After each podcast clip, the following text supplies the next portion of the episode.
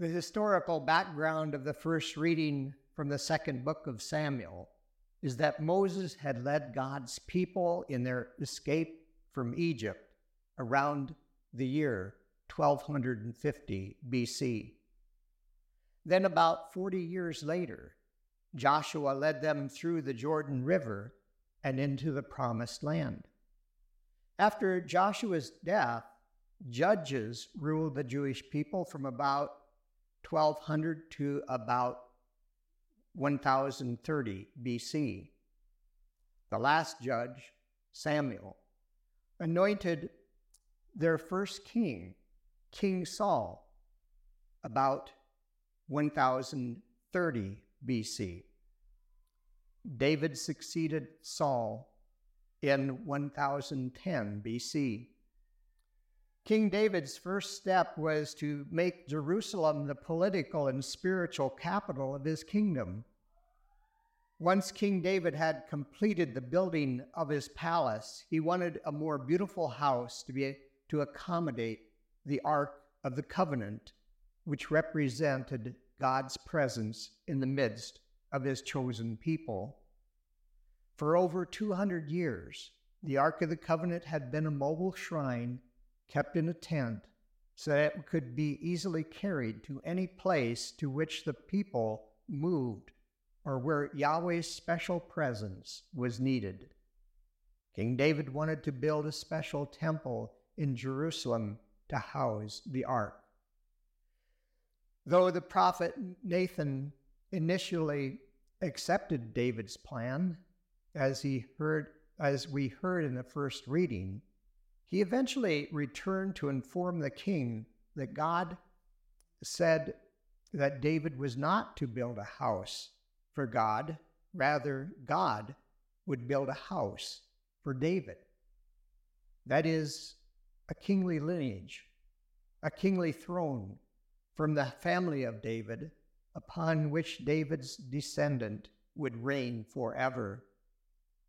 For about the next 400 years, an unbroken succession of kings from the lineage of King David ruled over God's people.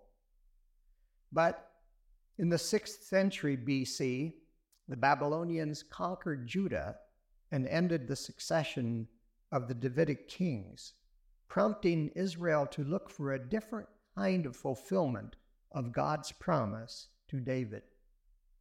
Israel began to look for the Messiah, a descendant of David, who would come at the end of time to eradicate evil from the world. We find the beginning of the fulfillment of this hope in today's gospel, where the angel tells Mary that the son she is about to conceive will sit on the throne of his father David and reign over the house of Jacob forever the promise of God to King David and the kingly line of David's lineage finds its everlasting fulfillment in Jesus Christ. 17 verses in the New Testament describe Jesus as the Son of David.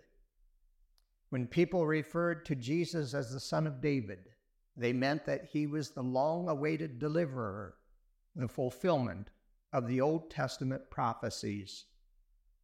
On Mary's part, Mary does not require confirmation but responds in faith.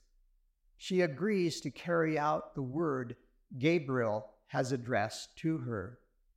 Her humble embrace of the will of God commends itself to every believer Behold, I am the handmaid of the Lord. Let what you have said be done to me.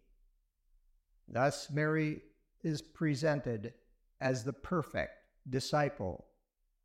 Those who find out what God wants of them and accepts his message as Mary did are Jesus' true followers. Those who only hear the word but never put it into action are deceiving themselves. Christian faith is a matter of continually making Jesus a part of our lives. This gospel reading is encapsulated in a great and traditional prayer, the Angelus.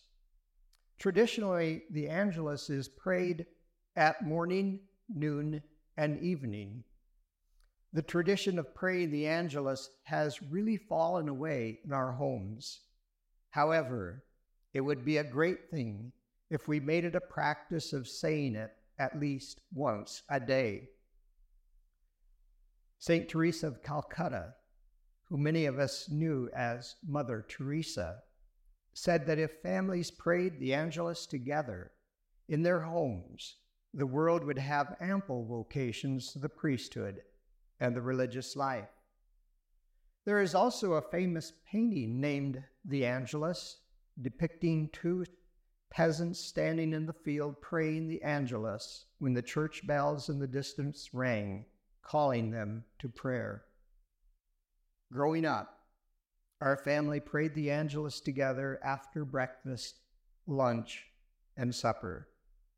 Today, I personally pray the Angelus daily for the intention of an openness to the will of God in my everyday life, that I will immediately and joyfully follow Jesus wherever he leads me.